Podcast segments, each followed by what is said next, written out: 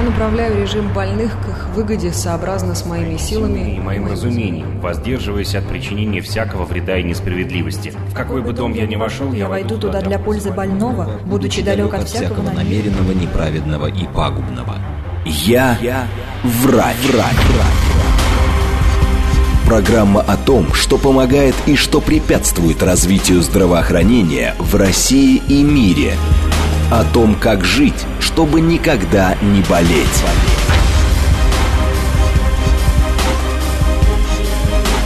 Врачи и пациенты. Программа предназначена для лиц старше 16 лет. Это программа «Врачи и пациенты» в студии Наталья Троицкая. Здравствуйте. Сегодня мы будем говорить не только о катаракте, конечно, это основная тема нашего эфира, но и вообще разные заболевания глаз, основные, важные, которых часто встречаются как у молодых, как у пожилых. Мы обо всем, в общем, сегодня поговорим, потому что на связи в нашей студии замечательный доктор, главный врач офтальмологической клиники 3Z в Москве, врач высшей категории, офтальмохирург Дмитрий Васильевич Перегудов. Кстати, Дмитрий Васильевич, уже, я думаю, 24 года работы, это есть точно, 25-й пошел, и более 25 тысяч операций. Опять же, к 26 тысячам подходим. А абсолютно любой сложности операции Дмитрий Васильевич вот сейчас выдохнул и к нам в эфир сюда пришел. Дмитрий Васильевич. Да, здравствуйте. Здравствуйте. здравствуйте. Да, ну вот так сразу вас представила, потому что правда. Поэтому мы не только всегда катаракте у нас программа идет, а уже по, по всем заболеваниям проходимся, потому что без этого никуда. Но начнем с нее. Итак, что это такое? Для тех, кто только что как бы пытаются узнать, что это. И о симптомах тоже скажите, пожалуйста, пару слов. Ну, э, смотрите, Наталья, основной миф у людей, что меня это не коснется. Сразу начнем э, с того, что никакой генетический фонд, какой бы он был здоровый, прекрасный, красивый, э, не позволит или позволит избежать этого процесса. Катаракта будет у всех людей на этой планете, так как это не заболевание, это метаболический процесс возрастной, или он сопутствующий каким-то другим заболеваниям, но это метаболический процесс, который приводит к нарушению прозрачности собственного хрусталика. То есть у каждого человека, напомним, есть внутри глаза природная линза, которая позволяет качественно видеть разноудаленные объекты, разноразмерные объекты внутри маленького глаза. То есть этот хрусталик, он фокусирует изображение большое в маленький глаз на сейчас. Это его функция. И в норме он должен быть прозрачный и эластичный. Это позволяет мышцам его э, менять конфигурацию и настраивать вот на эти разноудаленные объекты. Но с возрастом э, из-за вот этих метаболических расстройств этот хрусталик начинает мутнеть и уплотняться. Мышцы не могут его уже видоизменить, настроить на объекты, поэтому пациенты начинают жаловаться на ухудшение зрения, появляются какие-то пятна, появляются какие-то искажения – и это уже заметно для каждого человека. Вот это именно тот инфоповод, который должен привести каждого пациента к, к, эксперту, к врачу-офтальмологу для того, чтобы выставить этот диагноз. Поэтому сразу скажу, что нет, так как это не является заболеванием от какой-то бактерии, от какого-то вируса или еще что-то, поэтому на планете Земля не существует лекарственных препаратов или каких-то волшебных очков – средств э, народной медицины, БАДов, которые бы избавили человека от помутнения хрусталика. Вот. Поэтому единственным способом это только хирургическое лечение, которое позволяет заменить помутневший орган на искусственный прибор, который уже на всю оставшуюся жизнь выполняет функции того природного хрусталика. Дмитрий Васильевич, какие симптомы должны, в принципе, человека взять и отвести себя к врачу? Вообще, конечно, мы об этом говорим, о диспансеризации, еще раз офтальмологической скажем, что необходимо с малого возраста вообще-то ходить к офтальмологу хотя бы раз в год вместе с семьей, бабушки, дедушки, мамы и папы. Но у нас же обычно как? Симптомы, когда уже все, не дай бог, когда уже вообще один глаз не видит или второй уже так э, серьезно, тогда уже бегом, бегом, как только возможно, к врачу. Видите, Наталья, миф был же всегда, жди ждите, пока созреет, да? Да. Мы с ним боремся уже с вами почти уже пять лет, наверное. А, никак не можем побороть этот миф. Но, к сожалению, наши пациенты приходят на сегодняшний день. Вот мы с вами работаем, живем в Москве. Это столица нашей не только что родина, это науки и всего остального. И все равно люди вроде бы как бы научный центр, должны быть информированы и образованы, но они все равно годами, то есть приходят 3-2 года, 4 года не видит глаз уже. Mm. Я вот лично не понимаю, почему вы ждете, спрашиваю, почему вы ждете, почему не идете на диагностику, на операцию. Ну вот еще пока как-то вижу, пока как-то вот еще существую, пока вот так. Поэтому э, самые главные симптомы это нарушение зрения, нарушение качества жизни. Человек замечает, то есть мозг дает сигналы, что вы вчера видели хорошо, сегодня хуже. Это не просто так. Идите к доктору, покажитесь, проверьтесь. Никто вас не заставит сразу идти в операционную. А это не перелом ноги, не острый аппендицит, чтобы надо прямо сразу идти в операционную.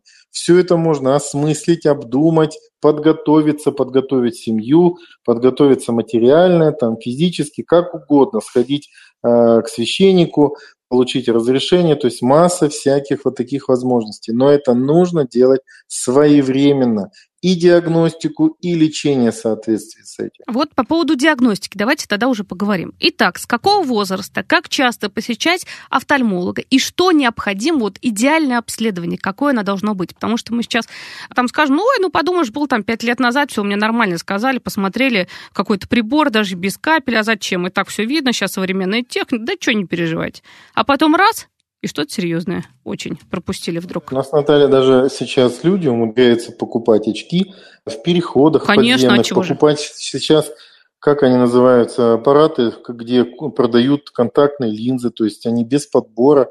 Люди покупают линзы, надевают на глаз и ходят, и без всяких консультаций. То есть у нас по статистике самый лучший доктор – это Google доктор там, или Яндекс доктор – там все рецепты, все есть. Это, к сожалению, очень ошибочная ситуация.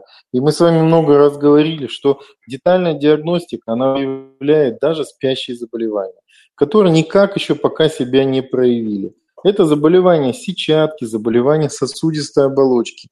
Пока это все не усугубится очень серьезно, и нет никаких плохих результатов. И человек никогда не будет знать, что у него будет какая-то или есть какая-то проблема, которая там растет или назревает. Только детальная диагностика, полная экспертная диагностика позволит человеку именно дать гарантию дальнейшего качественного существования. Если он не проходит эту диагностику, но это жизнь, жизнь, знаете, как кот в мешке. Угу. Поэтому это, не, это, это является здоровьем. И подземный переход никогда не окажет ту помощь, которую окажет качественный доктор, качественный осмотр.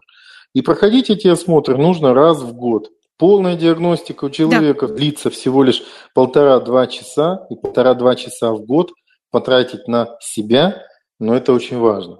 И счастье человека именно в том, что это диагностика а, делается органов, в который можно заглянуть без всяких разрезов, без ничего. То есть только закапать капельки, расширить зрачок, и видно все внутренности. Поэтому это э, даже не инвазивная такая диагностика получается. То есть нет такой диагностики, чтобы мы глазами могли посмотреть внутренности органа. То есть надо обязательно, если там желудок или пищевод или кишечник, надо что-то толкать, какую-то камеру, глотать, что-то мучиться там и так далее. Глаз просто сел, открыл глазки, показался, ушел. Дмитрий Васильевич, а давайте вот расскажем, как показаться, какие вот необходимы, на, на примере клиники 3Z, какие необходимые обследования нужно делать, потому что вот мы сейчас как раз говорим про прием офтальмолога. Сейчас думают, ну, я в поликлинику сходил, посмотрели, все сказали, пять минут и все готово. Что нужно вот делать, чтобы знать, что у тебя с глазами все хорошо, либо есть проблема? Хороший очень вопрос вы задаете.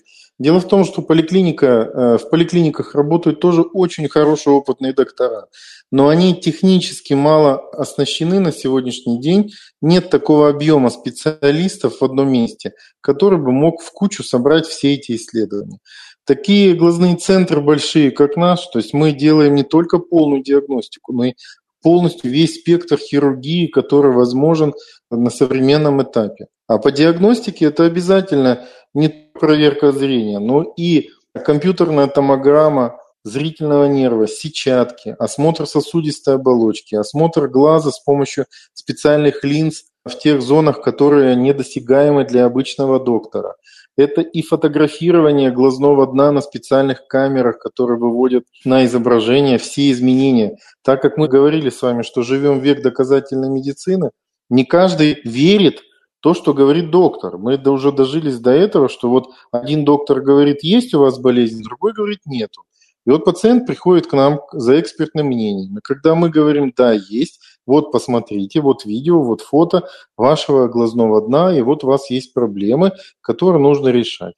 Человек соглашается, когда он своими глазами видит, что здесь никакой не развод, не обман, а нам незачем э, это делать, потому что, я еще раз говорю, все это перепроверяется. Угу. Поэтому на сегодняшний день такие исследования экспертные, то есть они и создают имидж компании, которая вот на сегодняшний день дает особые плоды. К нам идут люди, за экспертным мнением, за качественной хирургией. Это прекрасно. Что есть куда идти. Дмитрий Васильевич, мы к нашей катаракте подходим. Смотрите, заявление, вот, вот, вот только уже все готово, то есть диагноз есть от э, врача.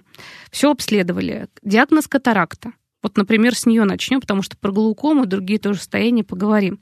Ну, в общем-то, человек думает, что делать, как делать, куда идти. После вот этого постановки диагноза хирург общается сразу с пациентом? Ну, обязательно хирург.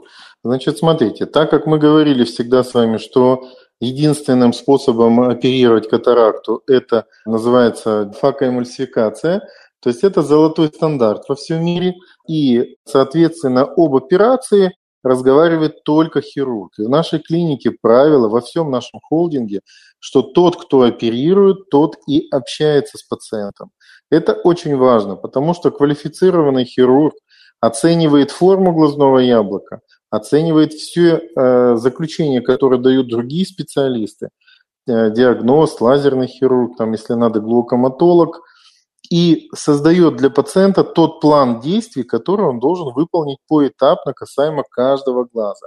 И, соответственно, подбирает ту модель искусственного хрусталика, с которой человек будет жить всю оставшуюся жизнь и радоваться. Вот. Ну, я сразу по хрусталик скажу, ага. что это очень важное общение, потому что хрусталик подбирается раз и на всю жизнь, его нельзя поменять, поэтому этому моменту мы всегда уделяем большее время. И потом уже пациент отправляется к персональному менеджеру, чтобы там пациента подготовили. Сама операция в нашей клинике длится от 7 до 10 минут. Это в том случае, если пациент пришел вовремя и в неосложненную стадию. Если, конечно, там осложненная катаракта, запущенная катаракта, мы всегда возьмем эту катаракту, то есть неоперируемых состояний не бывает. Но тогда и время, длительность самой операции увеличивается, и, соответственно, срок реабилитации. Вот, и восстановление, конечно же, тоже. Поэтому вот об этом говорим. Не надо да. разращивать, выращивать э, катаракту ту самую, чтобы она зрела, перезрела и прочее, и ждать, когда... Да, и самое главное, да. Наталья, чтобы люди все понимали, что на сегодняшний день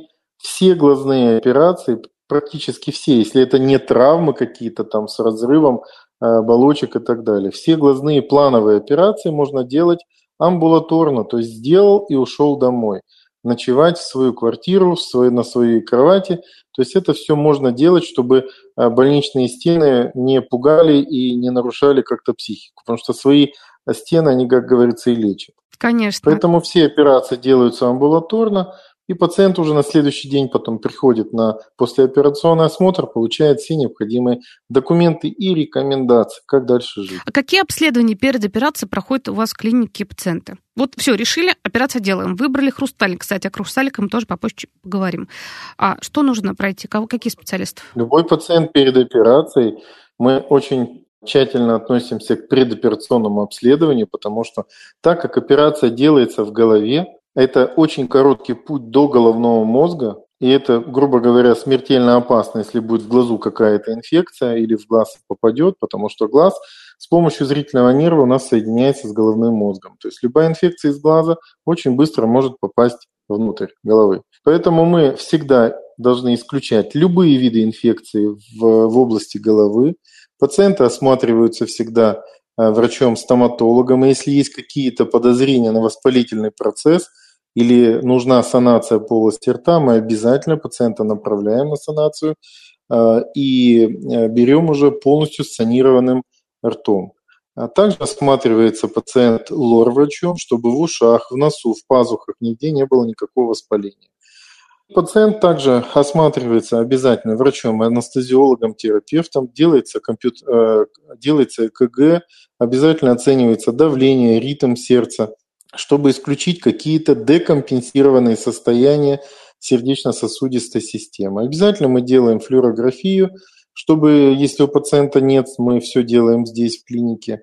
Вот. И на основании всех этих данных, э, детального осмотра пациента, мы делаем заключение, годен он или не годен. Если все в порядке, то есть если он годен, мы уже на следующий день можем пойти в операционную. Если же нуждается в каких-то компенсациях э, сопутствующих заболеваний, там диабет, эндокринных состояний или даже взять такой процесс, как недавно сделал прививку какую-то или вакцинацию, угу. тоже нужно определенный срок до операции выдать. Поэтому такие информации обязательно нужно озвучивать, что я сделал прививку, либо я хочу ее сделать.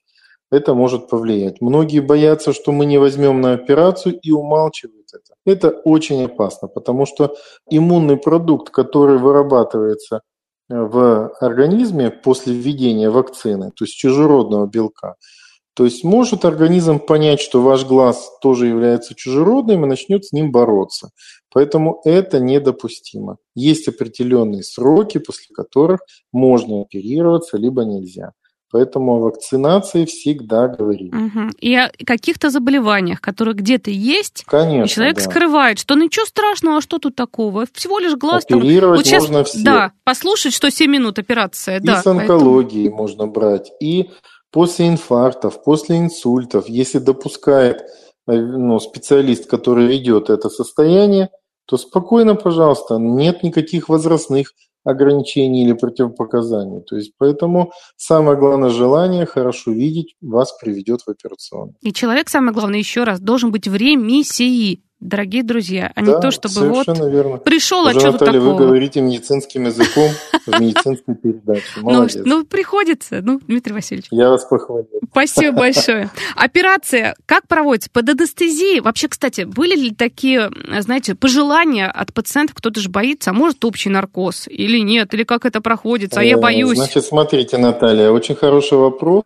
Конечно, психоэмоциональный фон у каждого пациента разный, но 99,9% спокойно переносят обычную классическую капельную анестезию. То есть анестезия местная, на поверхность глаза закапываются обезболивающие капли. Этого достаточно для того, чтобы сделать операцию. Она длится не менее 60 минут, то есть час, ну, от 30 до 60 минут анестезия длится. Угу. А операция длится 7-10 минут. То есть этого с лихвой хватает для того, чтобы сделать операцию и было все безболезненно. Если пациент психоэмоционально неустойчив и говорит, что я буду там, боюсь до смерти и что там за себя не отвечаю, но такие пациенты либо совсем, если все плохо, с контролем над собой, значит, мы их отправляем в стационар, где есть возможность сделать под наркозом. В наших же условиях можно сделать операцию во сне. То есть это вводится специальный седативный препарат внутривенно, человек засыпает. Как только препарат прекращается, прекращает водиться в венку, то человек просыпается. То есть, ну, грубо говоря, сон это также 7-10 минут. То есть это позволяет безопасно для пациента сделать операцию, потому что пациент может подсознательно себе навредить. То есть крутиться на операционном столе или лезть руками в операционную зону, потому что у него, на него накатывает ужас, бывает. Uh-huh. Но это очень-очень редко. Я еще раз говорю, 99,9% все пациенты очень хорошо настроены, мотивированы хорошим зрением и спокойно лежат, встали и пошли. Объясню, почему не делается наркоз, потому что Сама операция длится 7-10 минут и ушел домой. Введение в наркоз полчаса, после наркоза он 2-3 часа должен выходить из него, наблюдаться и до вечера потом наблюдаться. То есть, ну, это Неоправданно. у каждого процесса, ну, не оправданно, у каждого процесса есть свои плюсы и минусы. То есть, если мы понимаем, что может человек обойтись без таких проблем, как наркоз, то мы делаем без наркоза. Если совсем все, я говорю еще раз, плохо, тогда отправляем туда, где он есть. Дмитрий Васильевич, а от чего зависит качество зрения после операции? Вот ее сделали, все хорошо. Мы, конечно, уже говорили про суперзрелость катаракты, кто практически ну, слепой приходит привозят его родственники. Нет, ну например. смотрите, Наталья, э, успех от операции зависит от, во-первых, от исходного состояния глаза. Если глаз раньше видел 100%, то и после операции он будет видеть 100%. Многие пациенты к нам приходят, как вот яблоко на Эйнштейна упало с неба, так вот такой пациент. Он пришел, мы не знаем, как он жил, были ли травмы. То есть мы в основном информацию получаем все от э, пациента со слов. И то, что нам удается на диагностике обнаружить, мы уже а, из этого делаем выводы. Поэтому если мы не видим глазное дно на диагностике перед операцией, из-за того, что хрусталик совсем мутный, мы не можем никакими приборами туда просмотреть, просветить, значит, мы пациента предупреждаем, что операция будет сделана технически, но гарантировать стопроцентное зрение мы не можем, потому что не видно нам ничего. То есть прогноз составить невозможно. И после операции мы тогда пациента приглашаем, доделываем полностью диагностику, и пациент уже понимает, с чем он будет дальше жить. Угу. Понятно, да? Да, понятно. Вот, поэтому, а успех вообще после операции, качество зрения зависит всегда от двух составляющих. Первое – это работа хирурга и качество сделанной операции. И второе – это участие самого пациента в послеоперационном процессе. То есть выполнение всех рекомендаций, закапывание капель, и так далее. То есть это все как 50 на 50. Как у весов есть две чашки, правая и левая, то есть они все должны давать равновесие. Поэтому и этот же процесс лечебный, он тоже должен быть равновесным. То есть 50 на 50 зона ответственности у нас. Это правда. Если какая-то из э, этих сторон будет как-то там сопротивляться природе, то, соответственно, природа дает сдачи. Не будет тогда ничего хорошего. Вот так вот. И потом приходят и говорят, ну вот, а соблюдение это очень важно. Кстати, давайте напомним, что после операции делать нельзя и в течение какого времени что надо как-то себя поберечь, например. Ну, у нас тоже вот э, мы с вами, когда встречаемся, нам потом звонят пациенты, задают вопросы, и очень часто, почему, я не знаю, летает в воздухе этот вопрос, почему нельзя наклоняться полгода У меня была буквально вчера одна женщина и тоже не оперировалась долго, потому что вот у нее собачка маленькая, она говорит, как я сделаю операцию, не смогу ее кормить. Но это миф или даже на уровне бреда, я не знаю. Э, на сегодняшний день операции все делаются через маленький прокол 2 миллиметра, и уже если мы выпускаем вас на улицу, хоть зима, лето, тут же с операционной, это говорит о том, что степень безопасности самой операции находится на очень высоком уровне. И наклоняться, мыть пол, там, пылесосить, кормить собаку или кошку можно уже завтра, после операции, спокойно, не боясь ничего. Никуда ничего не вылетит, этот хрусталик не сместится, не вытечет глаз, не надо этого бояться. Прекрасно. Дмитрий Васильевич, мы продолжим про хрусталики, про все эти мифы говорить уже после новостей. Я направляю режим больных к их выгоде сообразно с моими силами и моим разумением, воздерживаясь от причинения всякого вреда и несправедливости. В какой бы дом я ни вошел, я войду туда для пользы больного, будучи далек от всякого намеренного, неправедного и пагубного. Я, я врач. врач. врач. Программа о том, что помогает и что препятствует развитию здравоохранения в России и мире. Врачи и пациенты. Продолжаем наш разговор, дорогие друзья. Говорим мы сегодня о не только о катаракте, вообще о наших волшебных именно волшебных глазах. Как сохранить здоровье глаз, конечно же, остроту зрения. На многие другие вопросы отвечает наш замечательный, прекрасный гость, который на связи с нашей студией, главный врач офтальмологической клиники 3Z в Москве, врач высшей категории, офтальмохирург с громадным стажем работы, 25 тысяч операций, 24 года работы, уже 25-й пошел, Дмитрий Васильевич Перегудов. Говорим о катаракте. Да, здравствуйте еще здравствуйте. раз всем, кто только присоединился к нам. Конечно же, говорим о мифах, которых столько. Мы уже поняли, наклоняться можно, можно все абсолютно делать, готовить пищу, гулять, отдыхать. Что нельзя? Да, мы, мы, Нельзя только баня, посещение бани, бассейна, спа-процедур в течение месяца и, конечно, спортзал. То есть дома можно делать такую легкую физзарядку, приседания, можно ездить на велосипеде, можно там э, просто ходьба, пожалуйста, но нельзя отжиматься от пола, прыгать, скакать как-то или спортом заниматься, который может повредить. То есть с мячом, там теннис, волейбол, баскетбол, футбол. То есть вот такие вещи нужно ограничить как минимум на месяц до полной клинической, э, до полного клинического выздоровления глазика. А потом уже потихоньку можно входить обратно в процесс занятий физкультурой. Отлично. А если человек профессиональный спортсмен? Ну вот даже вот я же просто вот вижу, да, и в 65, и в 70, и в 90 ну, бегают дистанции по 15, 16, 17 километров. Сейчас одни марафоны. Можно, бегать можно сколько угодно. Мы ограничиваем пациентов таким, э, таких видов спорта, как это бокс, это восточное единоборство, когда можно получить по этому новому хрусталику и не слабо получить. Поэтому мы всегда ограничиваем пациентов хотя бы месяц. Угу. Вот. А бег, бег, пожалуйста, бег, ходьба это, это не проблема. Ну тогда давайте по поводу искусственных хрусталиков как раз поговорим. Какие они существуют на сегодняшний день? У вас в клинике что есть? Как подобрать, конечно же, индивидуально? И вообще, есть ли такие, что вот прям супер, и вблизи я вижу хорошо, и вдалеке... В общем, оч... очки мне не нужны, линзы не нужны. За рулем спокойно могу ездить. В общем, что есть? Сегодня, Наталья, процесс именно изготовления таких приборов, как искусственный хрусталик глаза, зашел настолько уже далеко, что, ну, еще, будем так говорить, 10 лет назад мы даже не представляли, что будет такая возможность не только в выборе производителей, но и в выборе моделей, которым предлагается сейчас для пациента.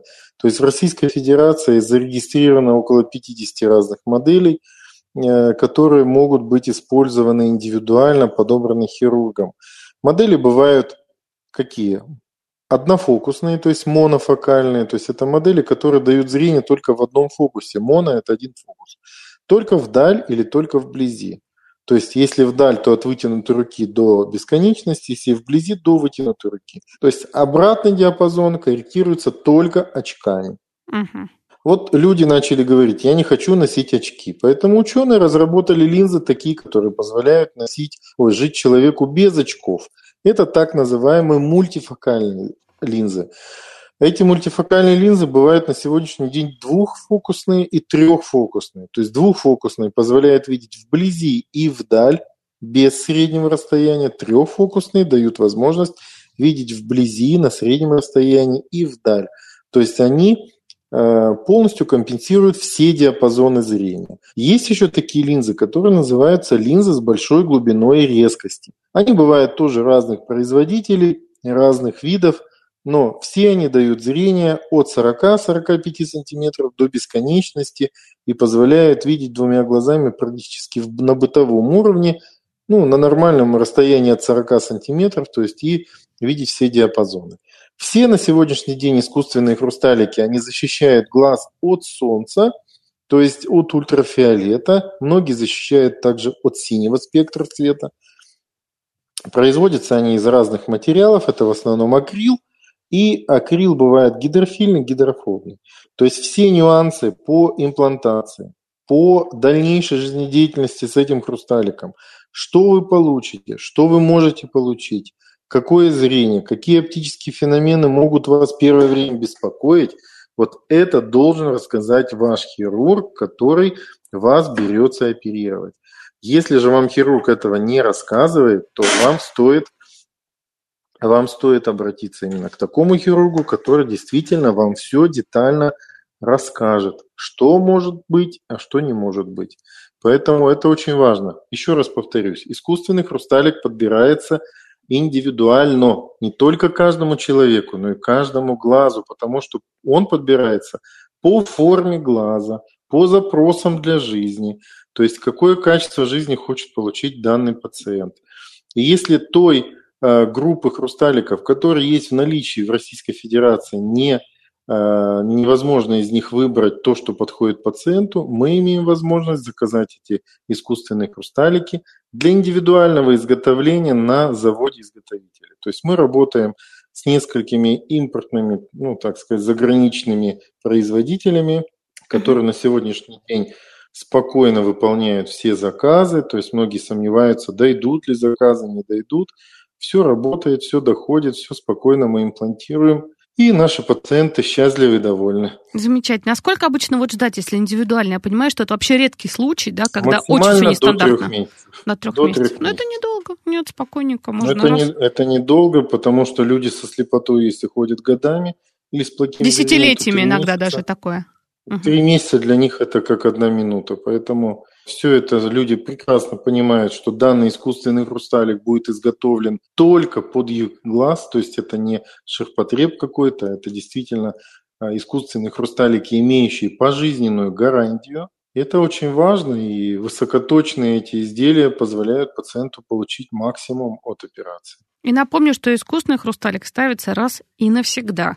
И да, документ обязательно время. должен быть, документ на вот этот самый хрусталик. Обязательно. Вот Это у просто... меня буквально да. вчера расскажу вам такой ага. случай. Вчера я оперировал, сегодня выписал девушку одну.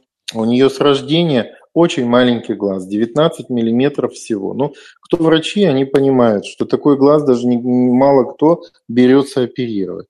Потому что нормальный размер глаза 23-24 миллиметра. 19 – это очень маленький такой кукольный глазик. Вот. И мы ей заказывали индивидуально. И скажу сразу, что очки были плюс 11,5, плюс 12. Ого. Ну, да, я их называю бутылочная это, донышко, то есть там такие весомые очки достаточно. Вот. И глаза с блюдца такие, что в каждом стекле. Вот. Это прекрасная женщина, симпатичная, молодая еще, то есть ей около 40 лет. Мы ей заказали индивидуально такие линзы. Пришли эти линзы, у нее еще был небольшой астигматизм. А, вот в этих линзах, которые она плюс 11, плюс там 12, 11, значит, она не видела больше одной строчки никогда. Вот это То да. есть у нее максимальное зрение было 10%. После операции у нее рефракция, сила глаза составила 0 на одном глазу, на другом плюс 0,75 и она без очков видит 40% каждым глазом. То есть в 4 раза больше и качество. То есть она сейчас с помощью искусственного хрусталика мультифокального видит и вблизи, и вдаль, что ей было никогда не, ну, недоступно. И она говорит, я не просто родилась заново, она говорит, я просто мир сейчас буду смотреть и знакомиться с ним заново. Вот что. Это же очень многого стоит. То есть Конечно. такой глаз, я еще раз говорю, никто не брал ее. Ее просто идите очки носите и все. Но раз современная хирургия помогает и такие решать вопросы, надо их решать. Люди многие боятся, мы не боимся. Вот, кстати, мы сейчас, я думаю, немножко это, отойдем к лазерной коррекции зрения. В прошлом эфире мы не договорили, сколько вокруг этого мифа, потому что вот среди моих знакомых э, очкариков, можно так сказать, то в очках, в линзах, мечта. Но многих что-то останавливает. Кто опять начитаются в разных непонятных э, отзывов или еще что, а вдруг не получится, а вдруг что-то пойдет не так и так далее и тому подобное. Давайте об этом поговорим, Дмитрий Васильевич. Кому рекомендуется? Какие самые частые туда? Наталья, тут давайте сразу о отзывах. Ага. Э, многие, понимаете, у нас отзывы же хранятся в интернете и десятилетней давности, и 15-летней давности. И люди не смотрят на даты, и не смотрят на технологии, которые были применены. Отзывы нужно читать последних лет. То есть там будет именно те технологии, которые применяются. Не надо читать о технологиях, которые были 10-15 лет. О, о них уже надо забыть. Поэтому всегда нужно сначала да, пройти диагностику, поговорить с хирургом, который берется за вас. Если не берется, то это обоснованно. Хирург это все предложит пациенту. А именно все эти факты, почему нельзя или почему есть какие-то проблемы. Вот только тогда при полном согласии пациента с этими вещами хирург пойдет на операцию. Современные методы коррекции, они позволяют решить многие вопросы. Самое главное, что, еще раз повторяю, своевременность, потому что лазерную коррекцию зрения а, оптимально делать от 18 лет и до минимум 40 или 43 но в этом периоде уже мы всегда пациентов уже информируем, что у вас уже наступают пресбиопические изменения. То есть это те изменения, которые не позволят качественно видеть вблизи. Все люди, у которых нулевая рефракция, то есть они называются эметропы, близорукие это миопы, а это эметропы, так. то эти люди после 40 лет уже вблизи начинают хуже видеть, и у них ближняя точка ясного зрения отодвигается вдаль, и они могут э, использовать для ближнего зрения очки. Вот люди, которые избавляются от минуса, они же все стремятся к нулю, значит, получают этот ноль, но они потом начинают писать и возмущаться, что вот я плохо вижу вблизи.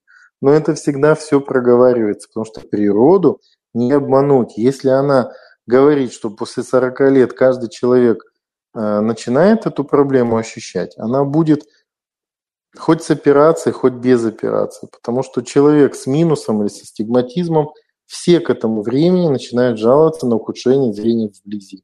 Не надо этого бояться. Многие там боятся, что да, я вообще не буду видеть ни телефон, ничего. Угу. Не надо. Зрение будет, будет достаточно высокое, только с другой немножко коррекцией. Надо все индивидуально Поэтому... обсуждать и все вопросы всегда задавать врачу. Конечно. Соответственно, есть разные методы хирургии. А на сегодняшний день они полностью лазерные. Это, это очень высокоточная фемтосуперлазик, то есть это операция, которая делается двумя самыми современными лазерами. Это э, технология, то есть это лентикулярная хирургия. То есть мы э, можем делать э, еще самым первым методом это ФРК. Если пациенту не показано по какой-то причине, ну, по-русски сказать, не, если пациенту противопоказана лазерная коррекция, пациент хочет избавиться от очков, мы можем предложить также индивидуальный заказ фокичных интраокулярных линз. Э, под заказ они делаются в Великобритании. Эти линзы приходят, мы их имплантируем внутрь глаза, человек без очков видит, как видел бы в самых лучших контактных линзах, одеваемых на роговицу.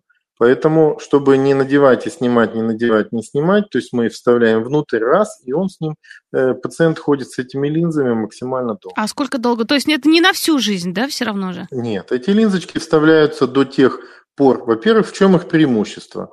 Их можно вынуть и поменять на другие. То есть, если будет какая-то прогрессия или еще что-то, то есть они заменяемые, безопасно для глаза. Угу. То есть, а так вообще они стоят до тех пор, пока собственный хрусталик у человека не начнет мутнеть, и у него не будет диагностирована катаракта. Если она будет диагностирована, хрусталик собственный нужно менять. То есть вытаскивается фокичная линза, меняется хрусталик на искусственный, вставляется Э, вот этот искусственный, и все. человек опять видит и вдали, вблизи, без всяких очков. Но уже на всю оставшуюся жизнь. Вообще прекрасно, на То самом деле.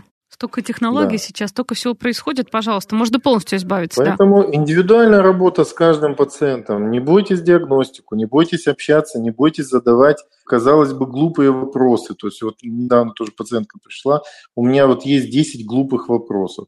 Поверьте, не бывает глупых вопросов, потому что любой вопрос, он требует ответа. Если вы ответ этот не получите, он будет всю жизнь есть вам нервную систему, вот вы его вовремя не задали, вам, вам не ответили, и вот, ну, поэтому не бойтесь, э, это все на приеме никто вас не укусит, никто, все надо обсуждать, все на берегу надо обсуждать. Конечно. А если боитесь растеряться, запишите эти вопросы себе. Вот я всегда советую, да. Тем более, если пожилой человек. Конечно. Запишите все вопросы зададите. Чтобы потом не договорить, ой, я забыл это спросить, то третье, десятое. Все спросите. Наталья, да я, я могу подтвердить, я лично даже захожу к доктору, у меня из, из ушей вылетает информация, половина, что мне говорит доктор.